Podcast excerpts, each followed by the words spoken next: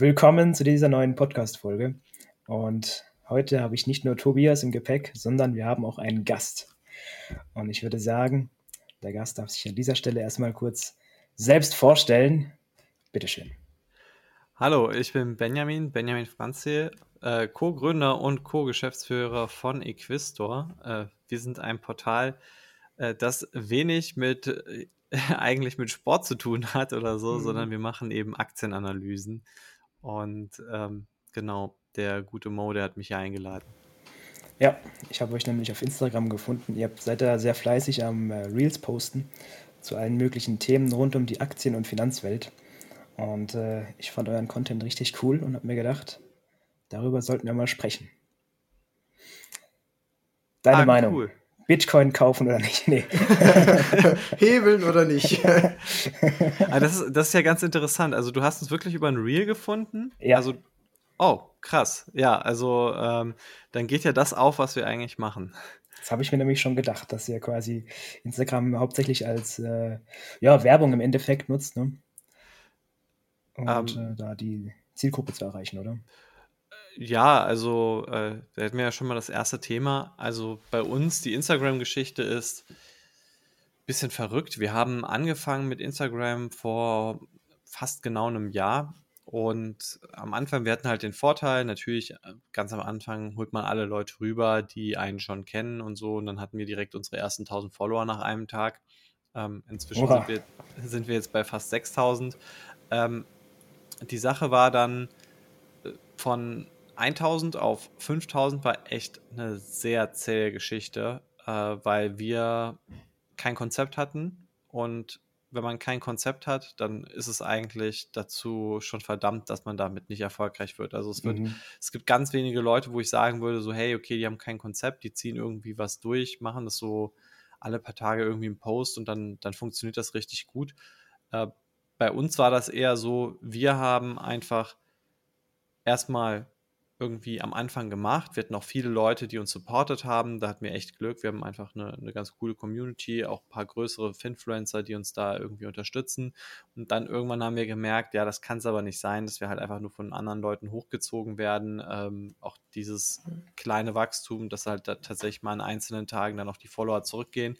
Und was wir dann gemacht haben, ist dann einfach zu sagen, okay, äh, jetzt quasi so zur Weihnachtszeit, wir machen jetzt einfach all in TikTok und haben es auch gemacht. Wir ziehen das auch immer noch durch. Also wir machen eigentlich, wir haben am Anfang erstmal gesagt, fünf Videos die Woche. Jetzt Oha. sind wir schon auf sieben Videos.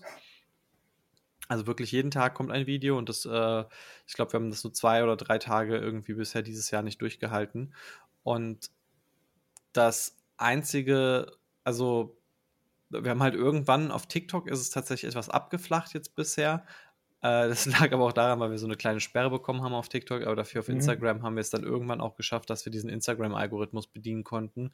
Und plötzlich sind jetzt unsere Videos auch auf Instagram öfter mal viral. Wir hatten jetzt äh, in der letzten Zeit ein paar Videos, die auch mal 30, 40.000 Views bekommen haben, was für Finanzcontent natürlich super ist. Wir hatten jetzt sogar ein Video, das äh, über die 200.000 gekommen ist. Das war, das war ein Sportthema. Das ging nämlich um den äh, Cage-Fight mhm. von Elon Musk und Mark Zuckerberg. Oh, und, ja. Sport im weitesten Sinne. ja, ja, genau. Und äh, da, das sind halt, äh, wir mussten natürlich thematisch lernen, was die Leute interessiert. Also ich glaube, der größte Fehler ist, dass man zu selbstverliebt irgendwie mit der Brechstange rangeht und denkt halt, äh, man kann die Leute erziehen, was für Content sie gucken wollen müssen oder der ihnen vorgesetzt wird. Und dann andererseits muss man auch einfach die Regeln der Plattform lernen. Das waren sehr schwierige und auch langwierige Schritte für uns. Wir haben im Prinzip eigentlich echt gelernt, das, was äh, einen erfolgreichen TikToker oder sowas ausmacht, halt bezogen auf Finanzen jetzt. Und ähm, wir könnten dieses Wissen auch eigentlich an jeden weitergeben. So. Mhm. Ja, das äh, habe ich gar nicht gewusst, dass ihr dann noch gar nicht so lange eigentlich, äh, starkes halbes Jahr in dem Fall, da so aktiv seid. Ne? Ähm, ja, gut, also wir haben eine Vorgeschichte. Wir kommen eigentlich von alle Aktien. Dort waren wir mal ähm, vor, vor drei Jahren fing ich da an, der Philipp vor etwa, ja, es sind jetzt fast zwei Jahre bei ihm. Und äh, da haben wir erstmal angefangen. Dort waren wir aber eher so ein bisschen im Hintergrund. Wir haben die Analysen gemacht. haben viel für Content und äh, Community gesorgt, aber Instagram zum Beispiel waren wir eigentlich nicht präsent. Und ähm, dann halt mit der Selbstständigkeit, mit dem eigenen Unternehmen war dann halt die Aufgabe, wie kriegt man das jetzt in einer Phase, wo auch Leute sich nicht mehr ganz so sehr für Aktien interessieren, weil die Aktienkurse mal fallen. Äh, wie kriegt man es das dann, dass die Leute trotzdem äh, einem folgen und äh, man sie trotzdem noch begeistern kann für Aktien. Ich glaube, an dieser Stelle sollten wir mal kurz einhaken, was ihr eigentlich macht. Instagram ist ja gar nicht so das äh, Hauptding, sondern nur, ich sag mal, äh, dazugekommen. Ihr macht ja Aktien- und Depotanalysen, soweit ich das äh, gesehen habe. Wie Genau. ähm, darf man sich das vorstellen, wenn man damit gar nichts am Hut hat? Also äh, grundsätzlich sollte jeder was mit Aktien am Hut haben. Ich, meine persönliche Meinung ist, äh, wer keine Aktien oder ETFs hat, äh, der begeht eigentlich das Schlimmste, was man machen kann. Also ich finde, man sollte Aktien und ETFs haben, bevor man Kinder hat, bevor man äh, über Haus, Familie oder sonst was nachdenkt, sollte man eigentlich diese Frage klären. Und äh, wir haben uns eben darauf konzentriert. Es gibt sehr viele Leute, die sich einfach dafür interessieren, welche Aktien sind gerade spannend, welche Aktien haben ein sehr interessantes Geschäftsmodell, wo es sich lohnt zu investieren. Weil, wenn wir mal ehrlich sind, wenn man allein in Deutschland schaut, in den DAX, in den MDAX, wie viele Unternehmen da sind, mit denen man kein Geld verdient hätte auf zehn Jahre, mit denen man wenig Geld verdient hätte auf zehn Jahre, mit denen man Geld verloren hätte auf zehn Jahre.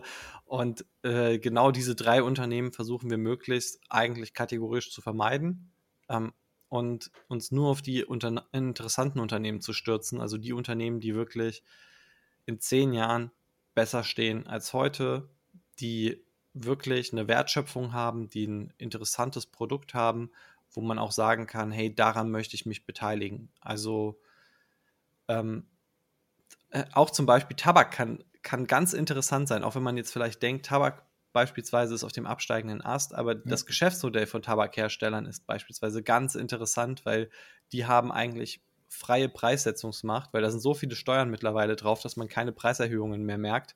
Und äh, das, deswegen könnte das zum Beispiel ganz interessant sein. Und sowas versuchen wir eben rauszufinden. Also welche Branchen sind interessant, aber wir versuchen es nicht in so einer, ja, ich würde sagen, Hype-Scammy Art zu machen, wie das vielleicht der ein oder andere Dienst macht, der so sagt, hey, jetzt musst du die nächste AI-Aktie kaufen. Und letztes Jahr war es noch die nächste Wasserstoffaktie, das Jahr davor Elektroauto und mhm, keine Ahnung. Die Hypes, meinst du?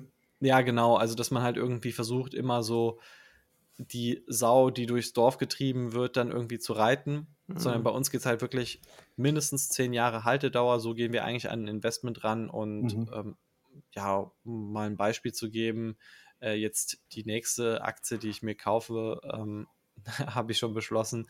Das ist ein Einzelhändler aus den USA, der ja in so einem Euro-Shop ist.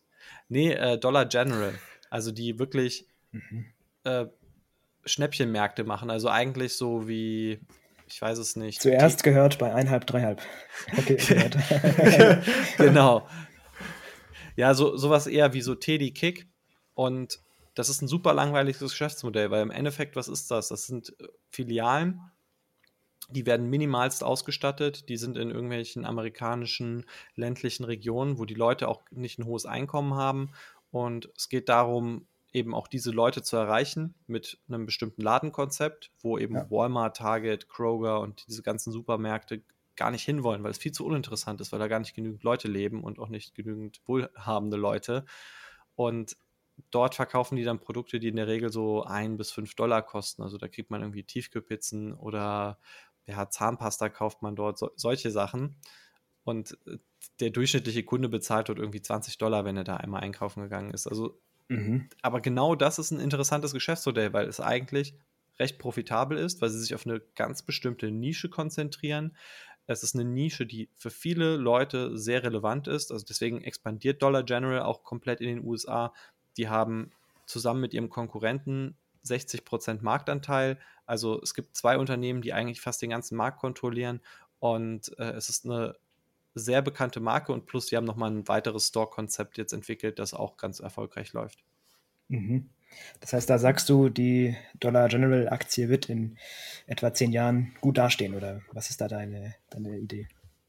Garantien gibt es nie, aber grundsätzlich finde ich, die Story spricht mich persönlich sehr an. Mhm. Ähm, ich finde die Bewertung attraktiv, ich finde das Geschäftsmodell attraktiv. Es gibt auch ein paar schlechte Sachen. Jetzt in dem Beispiel, äh, zum Beispiel die Verschuldung ist sehr hoch von denen. Die bezahlen, äh, also erstmal, die expandieren natürlich viel, dadurch bauen sie viele Schulden auf und andererseits kaufen sie ihre Aktien eben auf Pump zurück, was man jetzt grundsätzlich nicht machen sollte als Unternehmen, aber die machen das und das sind natürlich auch schlechte Sachen, woran zum Beispiel die Firma scheitern könnte oder auch an ihrem neuen Store-Konzept, dass das jetzt nicht äh, so funktioniert, wie sie sich das vorstellen. Mhm. Aber ich sehe trotzdem sehr viele positive Zeichen und ich denke auch, deren krasser Fokus auf günstige Preise und Kosten ähm, wird sich langfristig bezahlt machen. Also das ist jetzt so ein Beispiel, eine Story, die wir mal auch analysiert haben. Und tatsächlich damals, als die Analyse rausgekommen ist, haben wir auch gesagt, nee, es ist zu teuer, jetzt lieber nicht kaufen.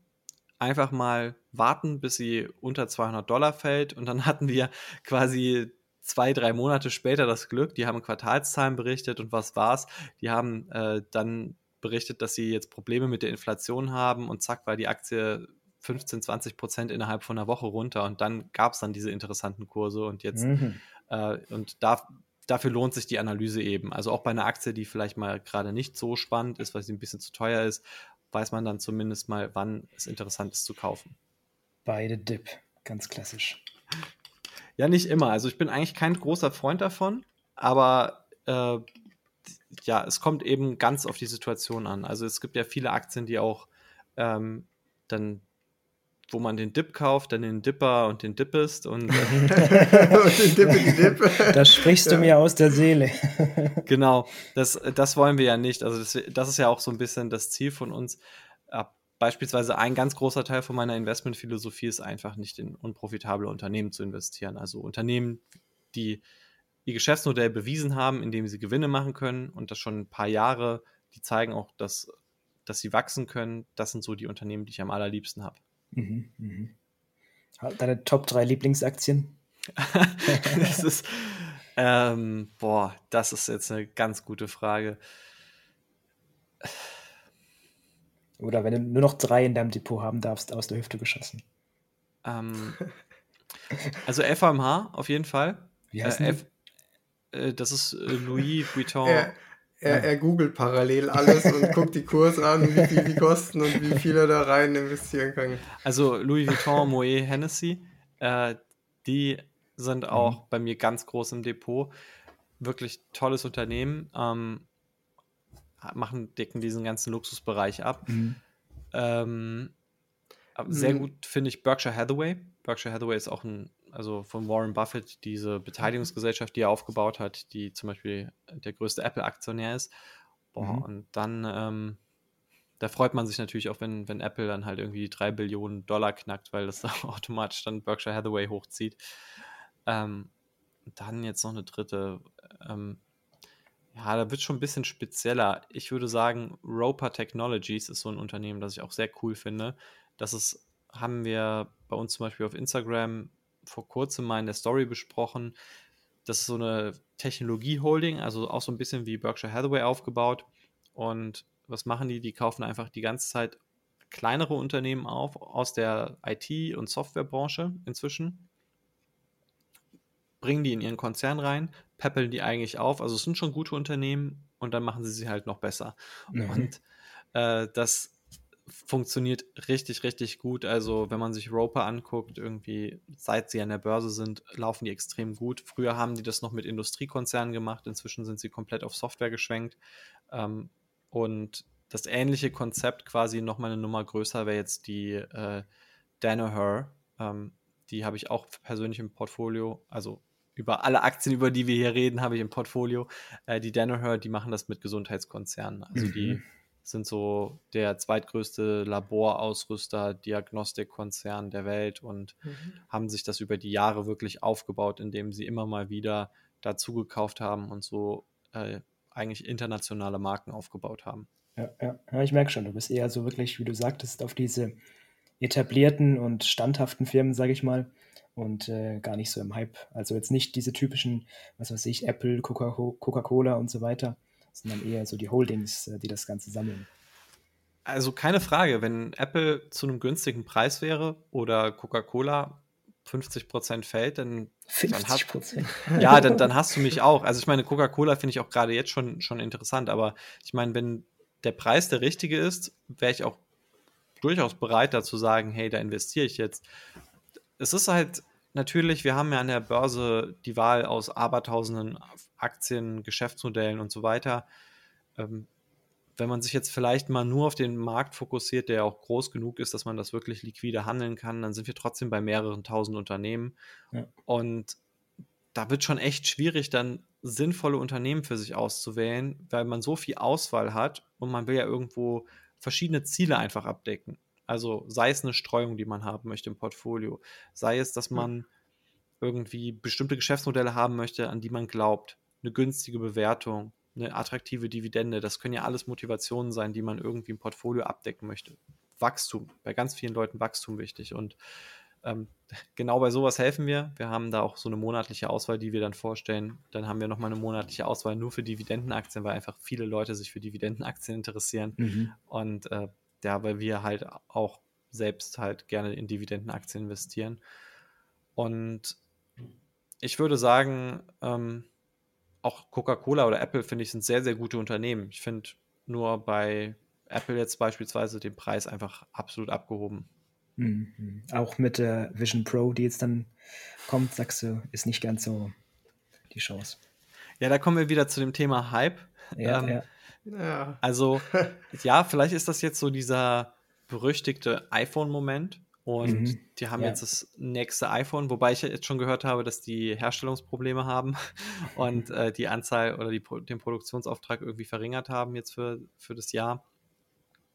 Also ich würde sagen, könnte ganz interessant werden mit der Vision Pro, aber auch andersrum, ganz ehrlich gesagt, naja, die Vision Pro könnte auch genauso gut so enden wie das Metaverse oder könnte zu einer mhm sagen wir mal, beliebten technischen Spielerei fürs Homeoffice werden oder für ein Büro. Wer weiß. Also ich, ich glaube persönlich, dass wir noch recht lange gerne eigentlich in die Natur schauen, irgendwie uns ganz normal in der Welt aufhalten und ich weiß nicht, einen Zwei-Stunden-Akku an den Gürtel zu klippen und irgendwie so eine dicke Taucherbrille aufzuziehen, wäre jetzt persönlich nicht so meins.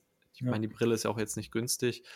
Und ja, also ich glaube, wir sind nicht, wir haben nicht diesen iPhone-Moment, muss ich persönlich sagen. Aber das ist auch mit zu viel Hype. Also da, wenn ich falsch liege, dann habe ich trotzdem richtig gelegen, weil ich bin in Berkshire Hathaway investiert. und äh, wenn, wenn ich richtig liege, dann ist der Schaden halt nicht wirklich groß. Oder mhm. Berkshire Hathaway wird es wahrscheinlich auch gar nicht merken. Ja, ja. Okay. Gibt es da, äh, da viele Leute, also ich weiß gar nicht, wie sehr ihr mit ähm, euren Kunden, den ihr äh, euer Abonnement mit äh, den ähm, Empfehlungen quasi, wie, wie sehr ihr damit in, in Kontakt steht. Aber gibt es da viele, wo ihr dann, wo vielleicht erstmal am Anfang so zu euch kommen und wo ihr dann erstmal so einen Zahn ziehen müsst, äh, weil sie genau wegen den Hype mit Aktien angefangen haben, dann zu euch kommen und dann sagt ihr erstmal, okay, so so nicht. so so kann es theoretisch funktionieren mit viel, viel Glück, aber eigentlich schaut es so aus. Ähm, wir haben alles. Also ich komme, ich habe manchmal Leute, die zu uns kommen. Also das ist sowieso mit den Depots, dass wir uns das angucken, ist eher sowas Optionales. Bei uns geht es ja eher um diese Aktienanalysen, die veröffentlichen wir wöchentlich, wo wir uns zwei Wochen Zeit nehmen pro Unternehmen und das einfach mal angucken. Äh, und dann eben auch noch so verschiedene Reports, wo wir dann äh, spannende Aktien des Monats vorstellen. Aber klar, also wir haben auch immer mal wieder diese Telefonate, wo wir mal gucken, einfach, was hat jemand für Fragen zu seinem Depot, äh, wo wir reinschauen. Und ich würde sagen, was hatte ich da schon alles gesehen? Also ich weiß nur, ähm, einer, der hatte wirklich sehr krass viel gezockt, der hatte viele so kanadische Unternehmen, so diese Penny Stocks, der, der hatte auch so irgendwie den Weg zu uns gefunden über irgendeinen Podcast, den wir mal mhm. gemacht haben. Also der kannte uns vorher noch nicht. Und das war echt krass, weil da muss man durch viele Sachen bei ihm durchgehen in der Anlagestrategie. Da habe ich ihm auch viel erklärt. Dann haben wir uns auch, normalerweise sind die Dinger immer für eine halbe Stunde angesetzt und dann haben wir, glaube ich, anderthalb Stunden geschwätzt. Wir haben uns auch natürlich menschlich sehr gut verstanden. Und mhm. äh, ja, bei dem konnte man echt sehr, sehr viel rausholen aus dem Portfolio. Ich hatte aber auch mal einen, der ist zu mir gekommen, der hat gesagt, hey, äh, ich kann nicht mehr in Aktien investieren. Ich habe so viele Kredite, ich habe so viele Schulden. Und dann habe ich gesagt, so Mensch, was machst du denn? Warum investierst du auch in Aktien, wenn du noch so viele Schulden hast? Und dann habe ich ihm auch einfach mal den Call angeboten und wir haben drüber geguckt. Und äh, dann war es bei ihm so, er hatte ein Portfolio, schönes, großes. Er hatte auch ein gutes Nettogehalt. Und dann hatte er aber auch ganz viele Konsumschulden gemacht. Und dann habe ich ihm gesagt, so, es kann nicht sein, dass du dir parallel ein Portfolio aufbaust und gleichzeitig aber die ganze Zeit deine Konsumschulden nicht tilgst. Das funktioniert ja. so nicht. Du zahlst auf deine Konsumschulden ziemlich hohe Zinsen. Der hatte teilweise Kreditkartenschulden, wo er 20% Zinsen im Jahr gezahlt hat. Und da habe ich ihm auch gesagt, so auf deine Kreditkartenschulden, die 20% Zinsen, die du da zahlst, das ist komplett unrealistisch, dass du die am Aktienmarkt erreichst. Es ist viel sinnvoller, dass du Geld aus den Aktien rausnimmst, jetzt verkaufst und es eben in deine Kreditkarte reinsteckst, damit die ausgeglichen ist. Am besten kündigst du das Ding noch, damit du es nicht mehr benutzt. und ähm, das war so eine, so eine Situation bei ihm.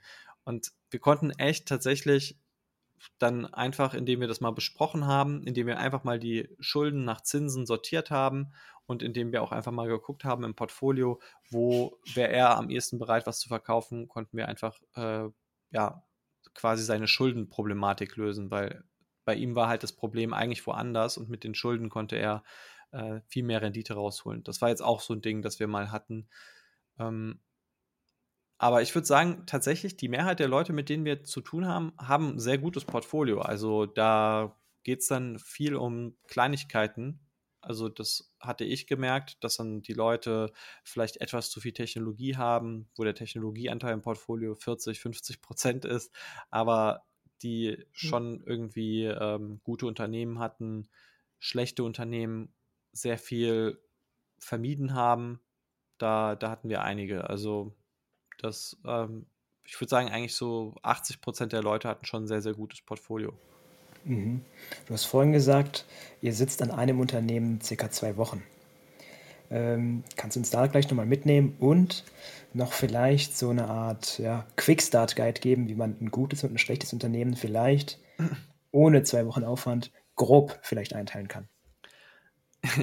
Ja, also ich meine, irgendwie muss man das ja auch schaffen, ohne zwei Wochen Aufwand erstmal interessante Unternehmen vorzufinden. So. Also das ist ja auch, was wir ähm, natürlich im Vorfeld machen. Wir versuchen erstmal unter, interessante Unternehmen zu finden. Wir machen so eine Art Pre-Screening und äh, wir haben, wir schauen auf mehrere Sachen. Also wir haben vor allem mal sehr intensiv verschiedene Aktienmärkte durchgefiltert nach Kennzahlen wie Wachstum.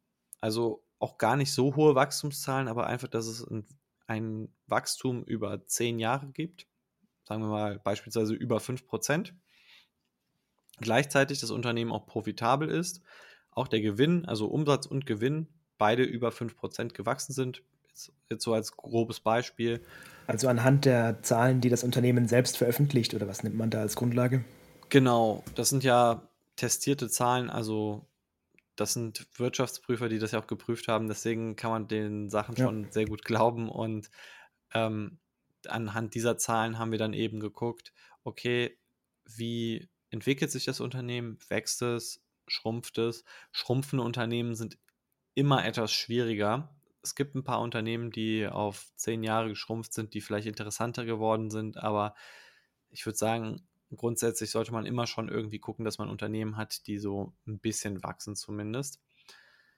Und dann ähm, ja, es, es gibt halt verschiedene Kriterien. Also man kann halt vor allem nach so Qualitätskriterien gehen beim, beim Wachstum, bei der Profitabilität. Auch die Bilanz kann man sich angucken. Ähm, da gibt es verschiedene Kennzahlen. Beispielsweise wir gucken sehr viel auf die Nettoverschuldung. Also was ist an Schulden da, was ist an Cash da und das Cash von den Schulden abgezogen. Das ist dann die Nettoverschuldung.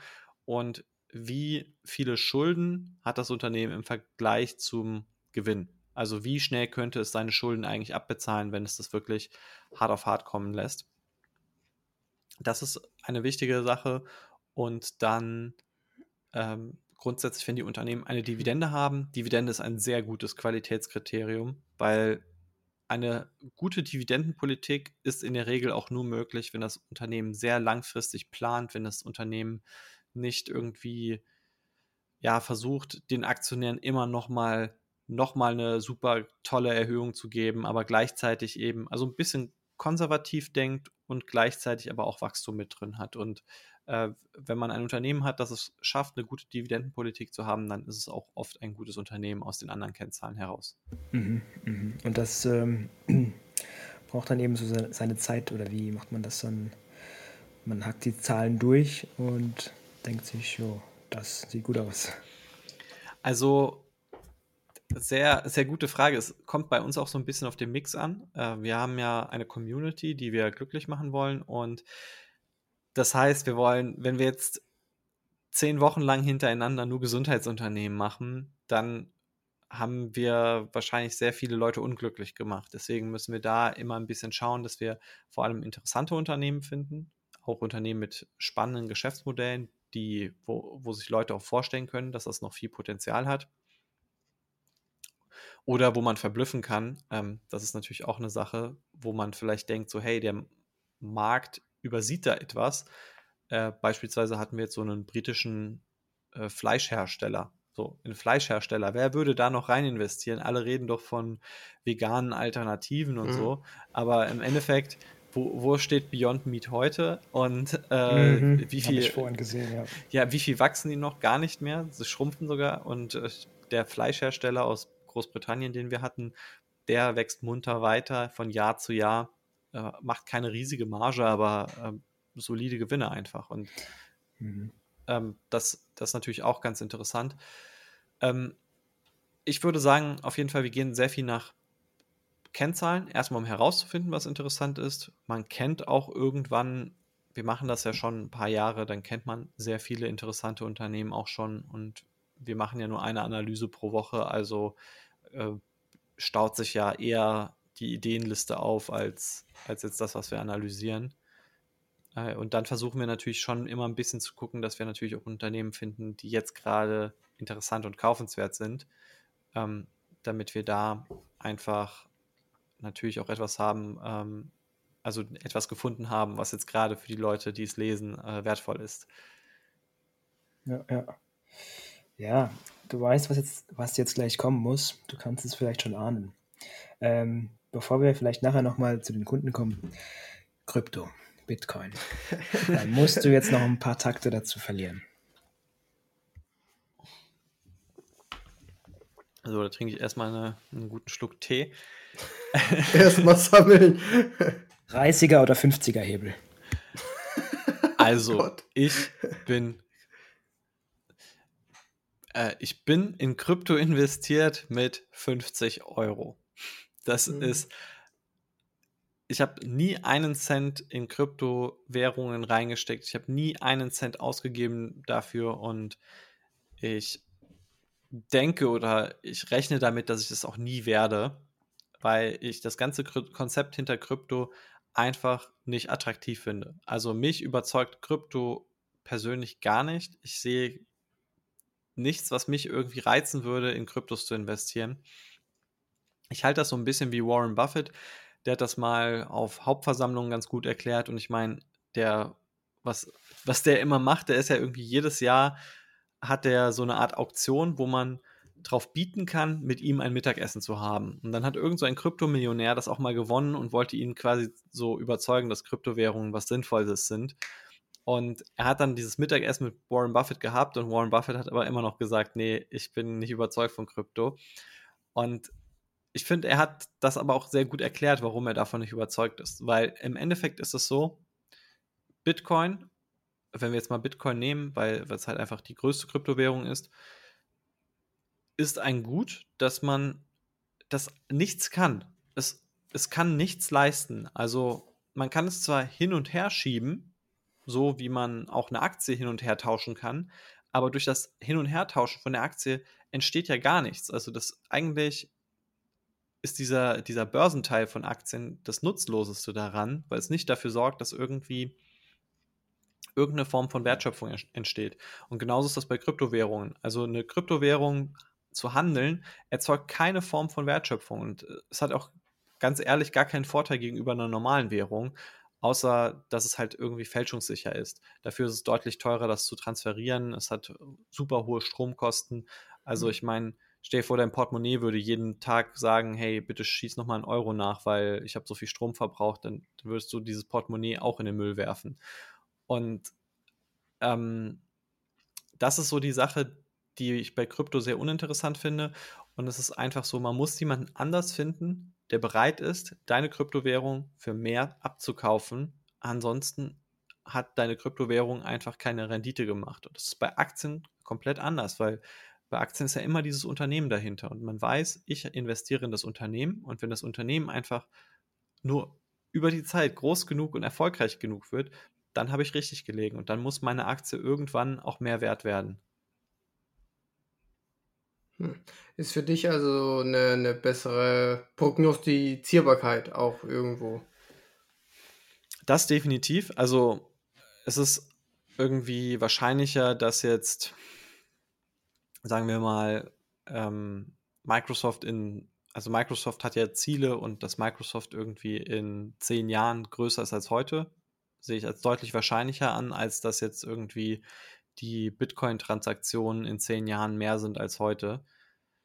Ähm, hm. Aber das einzige Problem ist, und deswegen bin ich auch in Gold beispielsweise nicht investiert, es erzeugt halt eben keinen Wert. Es ist einfach irgendwie da, es liegt wie so ein kalter Gegenstand dort und ich habe Geld dafür bezahlt und habe damit irgendwo auch einen Wert definiert und der nächste, der es mir abkauft, der definiert dann den Wert fürs nächste Mal so. Aber es kann auch sein, dass dieser Wert gefallen ist, dass der Wert null ist. Das, mhm. ähm, also es würde, deswegen schreiben ja auch die ganze Zeit immer irgendwelche äh, Krypto- Gurus dann irgendwelche sinnlosen Preisziele auf und sagen, ja, der Krypto, die, die Bitcoin könnte irgendwie Ende des Jahres 100.000 Dollar wert sein. Ja, natürlich kann man das, weil es keinen Wert gibt, weil man, weil man halt einfach jede Zahl draufschreiben kann. Wenn ich aber sage, ey, die Microsoft-Aktie wird Ende des Jahres 100.000 Euro wert sein, dann können alle Leute sagen, ja, spinnst du, das wäre halt irgendwie bei dem KGV äh, oder bei dem Gewinn, den Microsoft hat, wäre das ja eine komplett unrealistische Bewertung wer würde denn so viel für ein Unternehmen bezahlen? Weil man es bei Microsoft eben sehen kann, dass es ein kompletter Nonsens wäre. Genauso, wenn man sagen würde, mein VW Golf ist eine Million Euro wert, äh, dann sagt auch jeder so, hast du einen Vogel? Äh, mhm. äh, zeig den Vogel und äh, das ist halt bei Kryptowährungen eben nicht so gut möglich, weil, weil da kann man einfach beliebig eine Zahl draufschreiben und das zeugt eigentlich für mich so von mehr Risiko als Chance. Hm, Zuckerei, sagst du am Ende des Tages.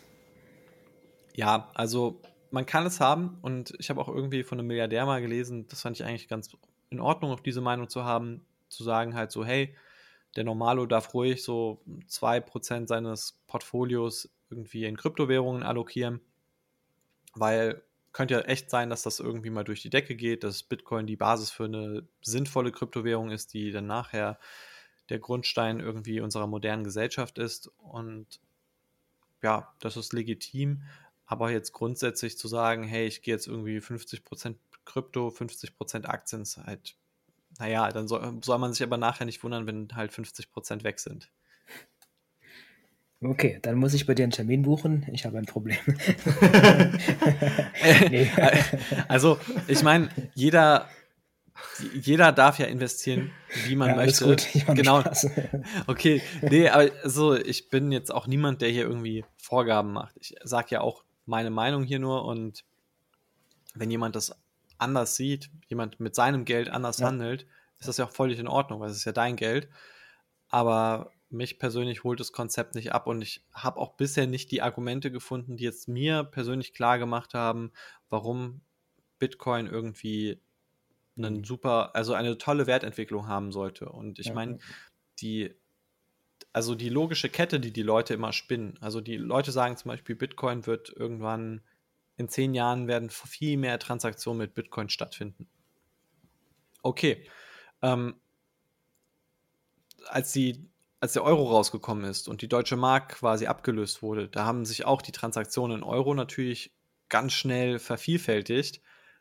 Aber ist der Euro dann auf 100.000 irgendwie hochgegangen oder auf eine Million? Nee, weil es halt einfach eine Währung ist, so. Ähm, das heißt ja nicht, nur weil es viel gehandelt wird, dass es dann automatisch viel wert sein muss. Ja. Du vergleichst das so ein bisschen wie mit Luxusgütern, die ähm, ja auch nicht diesen Wert in, in der Wertschöpfung im Hintergrund haben. Ähm, aber es ist halt dieser Wert, den man der Sache gibt und der nächste kauft es halt einfach teurer weiter. Weißt du, wie ich meine? Genau, das, ähnlich, ne? das ist auch das Konzept hinter Gold. Und ganz ehrlich, bei, bei Gold funktioniert es. Bei Gold ist das etabliert und ich denke mal, auch in 50 Jahren, in 100 Jahren wird es bei Gold immer noch funktionieren. Ähm, genauso wie du jetzt auch gerade gesagt hast, Luxusuhren, wenn du eine, eine Rolex hast und die wird in 50 Jahren 50 Jahre älter sein. Die wird aus einem bestimmten Jahrgang sein, irgendein bestimmtes Modell. Die wird wahrscheinlich auch Mehrwert sein. Äh, ein Ferrari, alle, alles klar. Auch ein Bitcoin könnte natürlich in 50 Jahren äh, so eine Art Luxusgut sein und so ein Store of Value, so wie man das ja nennt. Aber ob man damit jetzt überlegene Renditen zu einem wirtschaftenden Unternehmen macht, also ob man damit jetzt besser performt quasi als ähm, Amazon, als irgendwie das Unternehmen, das das nächste Top-Medikament entwickelt, als das nächste Unternehmen, das irgendwie die Welt ernährt, also Nestlé wahrscheinlich. Und ähm, so, solche Unternehmen, ob man damit wirklich besser performt als richtige wirtschaftende Unternehmen, die jeden Tag halt irgendwie Millionen Menschen eine Wohltat tun, äh, weiß ich nicht. Ja. Ich glaube es nicht. Interessante These. Habe ich so noch nie drüber nachgedacht. Mal schauen. Die Zukunft, die Zukunft wird es zeigen. Hm. Ja. Und dann äh, Ethereum. Nein, Spaß. ja, gehen wir einmal. Wir machen die jetzt alle durch. Ja. Was, was hältst du von Dogecoin? Ach ja.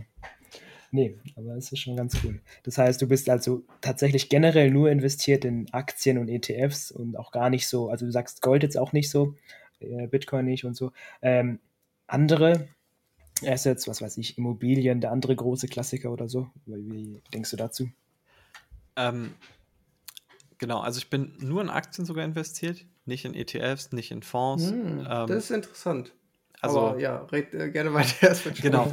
Äh, das hat aber auch einfach einen ganz spezifischen Grund. Also erstmal natürlich, man sollte immer so uh, put your money where your mouth is. Also wir stehen ja für Aktienanalysen. Es wäre sehr komisch, wenn ich jetzt all mein Geld in ETFs reinstecke und sage aber so, hey, ich, äh, äh, ich finde diese ja. Aktie ganz interessant, kauf die mal. ähm, das, das wäre natürlich, käme sehr doppelzüngig, aber bei mir ist es auch so, ich bin ganz, ganz großer Dividenden-Fan. Es gibt noch, es gab noch nie einen Dividenden-ETF, der mich angesprochen hat und ich sehe auch nicht, dass das bisher kommt. Und ich finde, mit Einzelaktien habe ich mir eine richtig schöne Strategie aufgebaut, mit der ich mich sehr wohl fühle und ich habe auch gemerkt, dass ich es mit 25 Aktien, mit 30 Aktien etwa geschafft habe, schon, ähm, also erstens eine lange Zeit lang besser als der Markt zu sein, was aber gar nicht mal so wichtig ist für mich, sondern aber auch mit weniger Risiko eben als der Markt zu spielen und gleichzeitig einfach eine sehr schöne Dividendenstrategie aufzubauen, was für mich das persönlich Wichtigste war, einfach, dass meine Dividenden jedes Jahr wachsen, dass ich in Unternehmen investiere, die auch während der Covid-Krise ihre Dividende weiter erhöht haben oder zumindest gezahlt haben. Ich hatte wirklich sehr wenige Kürzungen erlebt und ähm, das, das ist so etwas, was ich halt eben nur über Aktien realisieren konnte. Mhm. Tatsächlich mhm. habe ich aber mittlerweile so meine, wie soll ich sagen, zwei, drei anderen Sachen. Also ich habe Immobilien ein paar. Ähm, insgesamt sind es jetzt drei Stück. In der einen wohne ich sogar selbst drin. Und ja, die sind natürlich alle auf Kredit. Ähm, es ist jetzt aber Puh, wie soll man das sagen? Also die eine ist jetzt noch aus 2022 gekauft, also gerade so bevor die Zinsen erhöht wurden. Und mhm. äh, die anderen zwei sind ein bisschen älter. Da habe ich eigentlich eine ganz gute Rendite mit denen gemacht, mit der jetzt die 2022 gekauft ist. Äh, da ist ja der Immobilienmarkt doch etwas zurückgegangen. Also ich denke, Ähm, meinen Gewinn habe ich jetzt nicht mit der gemacht, dafür habe ich die günstigen Zinsen. Ähm, ich finde Immobilien ganz interessant. Also ich finde auch vor allem das Konzept von der selbstgenutzten Immobilie finde ich sehr gut, obwohl viele Leute so diese Robert Kiyosaki Rich Dad Poor Dad Mentalität haben und sagen, nee, ist eine Verbindlichkeit, ähm, bloß keine eigene Immobilie immer mieten und das Leben lang zur Miete wohnen, ist jetzt nicht so meine Mentalität. Ich finde tatsächlich, die eigengenutzte Immobilie äh, hat, hat was für sich. Also ich finde es mhm. ganz gut, dass man so quasi auf Kredit äh, so immer weiter Vermögen aufbaut und einen Gegenstand nutzt, während andere halt eben für ihren Vermieter den Gegenstand abbezahlen und halt am Ende des Tages nichts haben. Ähm, und zumindest mal letztes Jahr konnte man sich die Zinsen so sichern, dass man dann auch äh, ähnliche Preise, also ähnliche Mieten oder ähnliche laufende Kosten hat, wie jetzt jemand, der die Immobilie mietet. Das fand ich war schon ein ganz guter Trade-off. Ähm, ansonsten, ich habe einen Lego Porsche. Den, den äh, original äh, eingepackten ja, Lego Porsche. Jawohl. GT3 RS. Ähm, den orangenen. Ja, genau. Den, ja, ja, den wollte ich auch mal holen, aber der ist jetzt echt durch die Decke gegangen. Ne?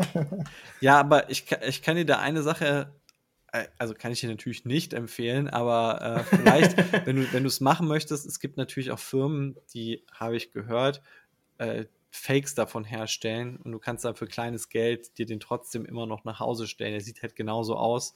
Ja, äh, Aber sowas sollte man natürlich nie tun. Nee, so, sollte man auf keinen Fall tun. Und der, der zweite Lego Porsche, der bei mir im Haus steht, der ist, der ist auf keinen Fall sowas.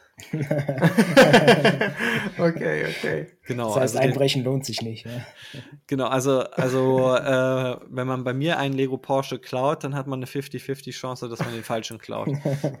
naja, wobei, wobei der eine halt, ja, ja, der ausgepackte, den sollte man nicht klauen. Aber der, also ich meine, dadurch, dass er ausgepackt ist, wäre er sowieso weniger wert. Ähm, nee, aber ja, also der, das hat sich aber wirklich durch Zufall so ergeben. Das war damals, ähm, habe ich einfach gedacht, ja komm, äh, ich wollte unbedingt den Lego Porsche haben, eigentlich so als Vitrinenmodell. Und dann habe ich gedacht, komm, wünschst du den einfach und kaufst dir den aber nochmal selbst parallel. Also halt einmal die günstige Variante und einmal den, äh, den Originalen. Und den Originalen habe ich dann aber nicht ausgepackt, weil der halt auch erst irgendwie äh, zwei Wochen später dann in meinem Besitz war. Und dann habe ich gedacht, ey, mega gut. Und guckst du mal, was mit der Wertentwicklung ist. Und dann ist der erstmal um 30 Prozent gefallen ja. vom, vom Marktpreis. Also das Ding hat sich richtig grottig entwickelt am Anfang, weil der die UVP von 300 Euro oder sowas war viel zu hoch angesetzt. Also der ist dann erstmal innerhalb von wenigen Monaten auf 200 Euro runtergekracht. Und ja, inzwischen kann man den aber für 700 verkaufen. Ja, das ist äh, tatsächlich bei manchen Lego-Modellen so. Also die meisten nicht, aber manche wenige, die gehen richtig durch die Decke. Das habe ich auch mal probiert so ein bisschen was zu holen, wo ich denke, dass das funktioniert. Aber ja, das ist wirklich nur ein ganz kleiner Teil an Lego-Modellen, die da wirklich dann sich vervielfachen. Ja, also ich habe, wir haben bei uns in der Instagram-Community, finde ich eigentlich auch sehr cool, da haben wir einen, der viel so Lego-Reselling macht. Äh, der, mhm. der hat auch so einen Blog, wo der da echt mal Modelle raussucht und mal zeigt, was, was er da so macht. Und äh, der hat auch so einen kleinen Guide geschrieben, fand ich sehr interessant. Und da hatte ich mal gesehen, dass er wirklich echt alles kauft. Also der, der geht wirklich, der geht so durch den Lego-Katalog, guckt irgendwie, was ist End of Life oder wo spekuliert gerade irgendwie die Lego-Foren-Community und dann kauft er irgendwelche komischen Lego-Technik-Sachen, Sets für 30, 40, 50 Euro und verkauft sie dann halt dann nach einem Jahr, nach zwei Jahren für 80 Euro weiter. Also mhm. ich muss sagen, das ist schon echt viel Aufwand dahinter, um dann so einen kleinen Gewinn mitzunehmen. Ähm, wenn man das auf Masse macht, ist es natürlich rentabel, aber ich glaube, man kriegt auch jetzt nicht so einfach irgendwie sagen wir mal, 500 Sets von, von Lego Technik vom selben Typ halt irgendwie in den Markt reingeschmissen. Sobald du musst es auch alles irgendwo lagern und so. Also, ja. ja, das, das ist das nächste Problem. Ja. Irgendwie willst du es, du kannst ja nicht im Keller lagern, weil da ist es wahrscheinlich zu feucht oder da könnte was passieren. Du ja. willst es nicht auf dem Speicher lagern, könnte vielleicht zu heiß sein. Also am ehesten würdest du es in der, in dem Karton, in dem du es geliefert bekommen hast, dann einfach bei dir in der Wohnung lagern. Und das erschwert schon echt einiges. Also das sind so so Sachen, wo ich sagen muss, auch, ja, macht es für mich nicht so attraktiv. Also das mit dem Lego Porsche war echt nur so ein, so damals so ein Einmal-Ding. Ähm, ich meine, 700 Euro sind jetzt für mich auch nicht die Welt so, dass ich jetzt sagen würde, dass das hätte jetzt so, also die 300, 400 Euro, die, die ich damit Gewinn gemacht habe, wenn ich ihn mal verkaufe, dass ich damit jetzt irgendwie Reichtümer aufgebaut hätte. Also ja, ja. Äh, das muss man auch sagen. Dafür ja. nimmt er aber schon ordentlich Fläche weg und ist auch relativ schwer. Hast du einen echten Porsche? Nein. Logische Frage für einen BWL-Justus. Du kennst die Memes wahrscheinlich. Nein, ich, ich habe einen äh, BMW. Ah, okay. Ah, kann ja noch kommen. Ich habe auch keine Rolex. Hab, auch nicht. Ich hab, aber ich habe ein, ein Polo Ralph Lauren äh, Hemd. So. Aber Lachsrot, oder? Äh, also ich habe so ein Poloshirt, habe ich nur eins, das ist blau. Na, geht auch, ja. Also so Babyblau sogar. Ja, ja. Ähm, hm. Ich habe aber Hemden habe ich, äh, aus diesem coolen Stoff habe ich zwei Stück in so ein bisschen ausgefalleneren Farben. Einmal genau Lachs und einmal rosa. Hm, ah, dann bist du doch ein BWL-Justus. Hast du auch BWL studiert? Da können wir vielleicht mal noch ein paar Takte verlieren zu deiner Vergangenheit. Ich habe Wirtschaftsingenieurwesen studiert, Bachelor, Master und ich bin noch eingeschrieben für Wirtschaftsinformatik. Also mhm. das habe ich so nebenbei mal während des einen Bachelors habe ich den anderen Bachelor angefangen, dachte mir so, komm, machst du auch nochmal Wirtschaftsinformatik. Fand ich ganz interessant, weil ich potenziell mich auch irgendwie in so eine IT-Richtung gesehen habe und dachte mal so, hey, dann machst du das. Ähm, jetzt bin ich halt so weit in diesem Wirtschaftsinformatik-Bachelor, dass es sehr schade wäre, wenn ich den abbreche. Deswegen will ich, also deswegen bezahle ich da meine, meine Studienbeiträge noch, damit ich da bloß nicht in irgendwie rausfalle oder so. Und äh, irgendwann, irgendwann, irgendwann werde ich es durchziehen. Wenn man mal Zeit hat. Ja. Wann es auch immer sein soll. Ja, es ist echt krass. Also mein letzter Job, keine Zeit dazu gehabt, das durchzuziehen. Ähm, jetzt Selbstständigkeit, Unternehmertum, absolut gar keine Zeit mehr. Ähm, hm. das, da, das, gibt, da, da, da, gibt es ja dieses, äh, diesen Einspruch, äh, selbstständig, selbst und ständig, ne? Den kennt jeder. Ja, also das ist wirklich echt verrückt, so wie viel Zeit man darauf verwenden kann. Ähm, und nie fertig wird mit etwas. Das ist eigentlich das Schlimmste, wenn man weiß, es gibt immer noch 50 Aufgaben, die offen sind und eigentlich kannst du jede Woche 24-7 arbeiten und du weißt trotzdem, dass es nicht reicht. Das ist wirklich so krass und du könntest, und ich meine, wir, wir machen ja jeden Tag schon ein Video, also es geht jetzt nicht darum, noch mehr Videos zu machen, aber ähm, es gibt einfach irgendwelche Themen, bei der Webseite irgendwas zu verbessern, irgendwie hier ein mhm. Optimierungspotenzial, äh, da könnte man noch mal was machen. Also wir haben wirklich einen ganz fetten Ideenkatalog, was wir alles für Aufgaben haben und ähm, ja, da, da ist leider einfach kein Platz mehr für Studium. sonst, sonst, geht, sonst hat man kein Privatleben mehr oder man muss am Schlaf sparen. Ja, die ganze Backoffice-Geschichten. Oder jemanden einstellen, das geht natürlich auch. Ja, da, äh, wir haben auch Angestellte, also, ähm, oder ja, wir haben ein paar Angestellte, die uns eben Aufgaben abnehmen, die wir selbst nicht schaffen könnten oder die wir auch, muss man ehrlich sagen, auf die wir keine Lust haben. Äh, jetzt kommt bald die nächste für Buchhaltung, aber naja, so das Kerngeschäft, das machen wir eben einfach gerne noch selbst. Also da haben wir nur eine Person, die uns supportet. Mhm. Ja, spannend. Also, ein cooler Einblick auf jeden Fall. Hast du noch Fragen, Tobias? Ich muss sagen, ich, ich habe noch eine Frage die ganze Zeit im Hinterkopf gehabt. Ähm, und da muss ich so ein bisschen ausholen äh, für, ähm, weil ich ähm, habe auch ein paar Aktien und auch ETFs.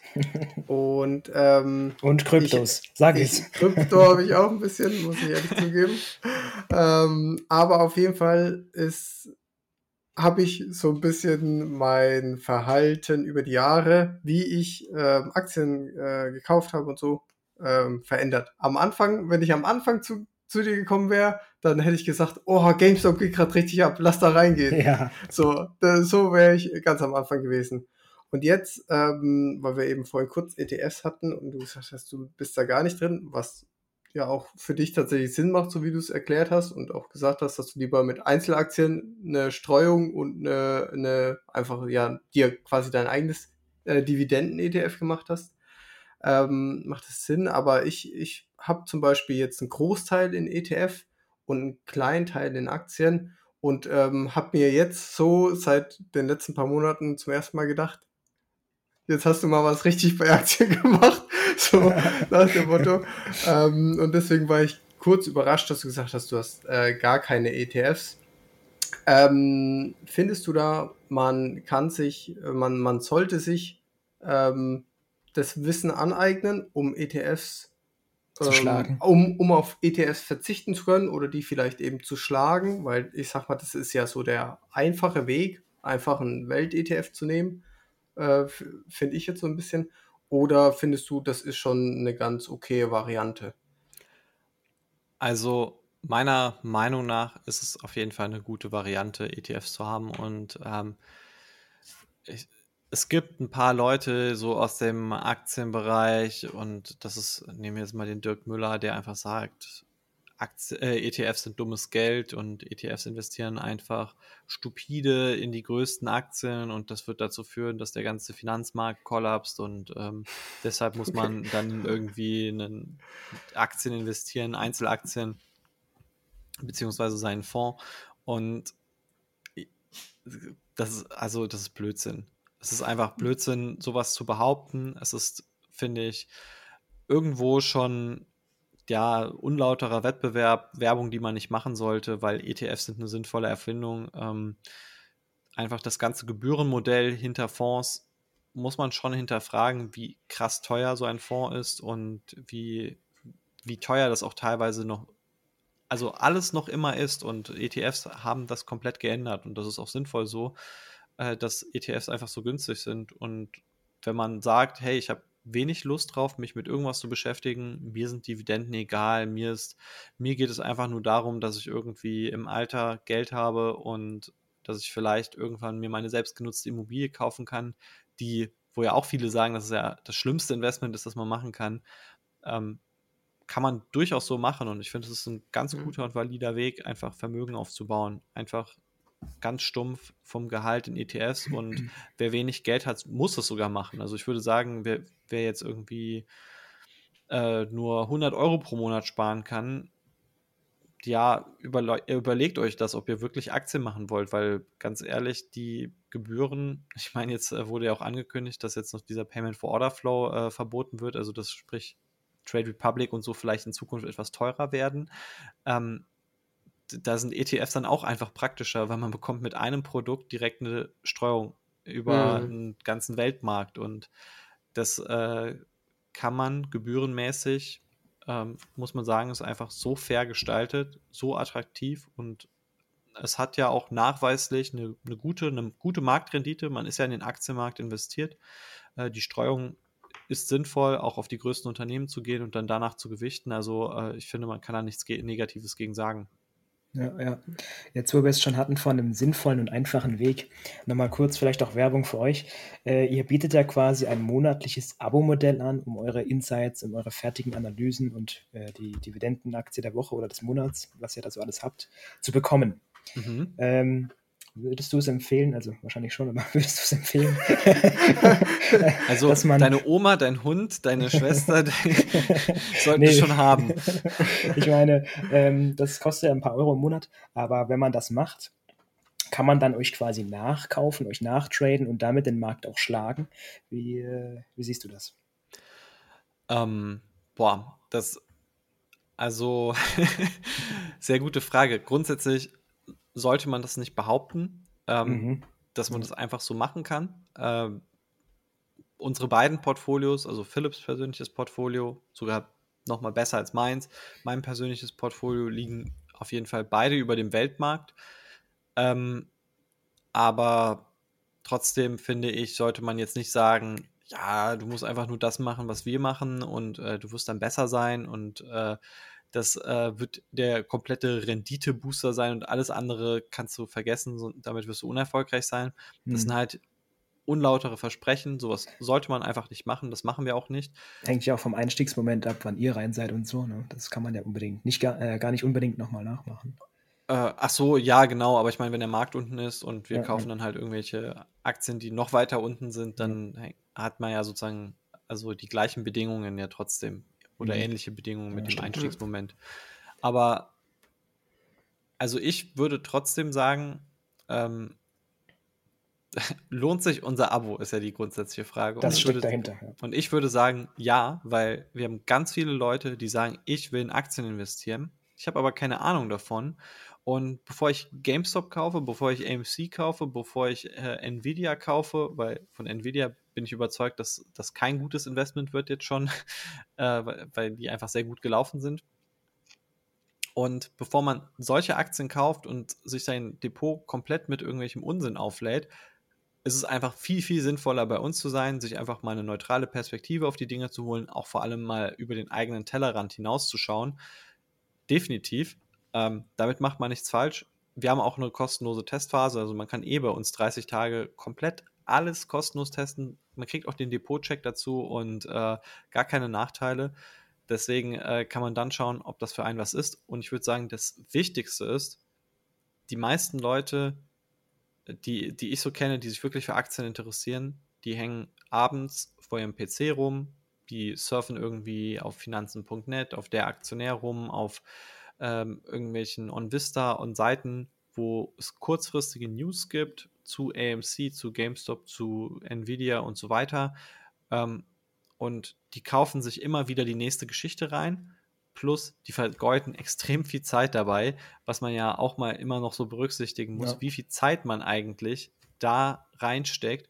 Und andererseits, bei uns zahlt man 32 Euro pro Monat und dafür weiß man einfach so, hey, diese ganze Recherchezeit, die die Jungs sich da reingesteckt haben, die muss ich selbst nicht mehr reinstecken. Beziehungsweise oft ist es ja auch sogar noch so, dass wir einen deutlichen Sprung auch im Know-how haben. Wir, wir machen es einfach seit Jahren, wir kennen uns mit Kennzahlen aus, wir, wir wissen, was ist ein gutes Unternehmen, was ist ein schlechtes Unternehmen. Wir finden Unternehmen, auf die sonst niemand kommt. Ähm, das habe ich gestern nochmal gecheckt, extra äh, bei unseren nächsten Analysen, dass die meisten davon noch nie irgendwo in Deutschland analysiert wurden. Und ähm, ja, das, das ist eben so der USP, den wir haben. Du findest bei uns Aktien, die du sonst nicht findest, und äh, da ist jemand mit Know-how, der die analysiert, ähm, was du wahrscheinlich auch nicht könntest.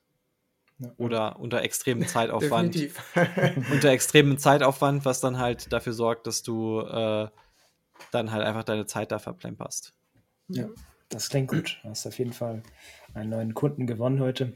Und äh, dann äh, Hat ja. sich die Stunde schon gelohnt.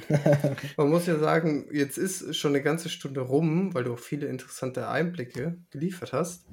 Äh, vielen Dank dafür. Gerne. Äh, und ich glaube, ähm, Moritz, wenn du nicht noch eine Frage hast. Ich bedanke mich auch für deine Zeit. Hat Spaß Ja, gemacht. ich, Und, ich äh, bedanke mich, dass, also dass das hier überhaupt alles geklappt hat. Das ist äh, sehr spannend gewesen, weil ich meine, ich habe schon öfter gesehen, dass du eben so uns auch auf Instagram geschrieben hast. Äh, ich, ich hatte gar keinen Bezug zu dir. So, das ist cool, weil du auch gesagt hast jetzt, dass du über die Reels gekommen bist und ähm, mich freut es total, dass das hier zustande gekommen ist. Einfach ist so so eine Zufallsgeschichte, aber es hat alles Hm. Zufälle, die funktioniert haben. Mega, ja. Finde ich cool. Ich werde jetzt mein äh, Portfolio nochmal überdenken und äh, Nvidia, GameStop, AMC. Nvidia habe ich wirklich. Ja, es, Aber- es kommt auch echt drauf an, ähm, bei Nvidia natürlich, wann man gekauft hat. Also ja, ist rot. Ist Ja, rot. also gut, eine letzte Frage noch, dann würde ich sagen, machen wir Schluss. Ja.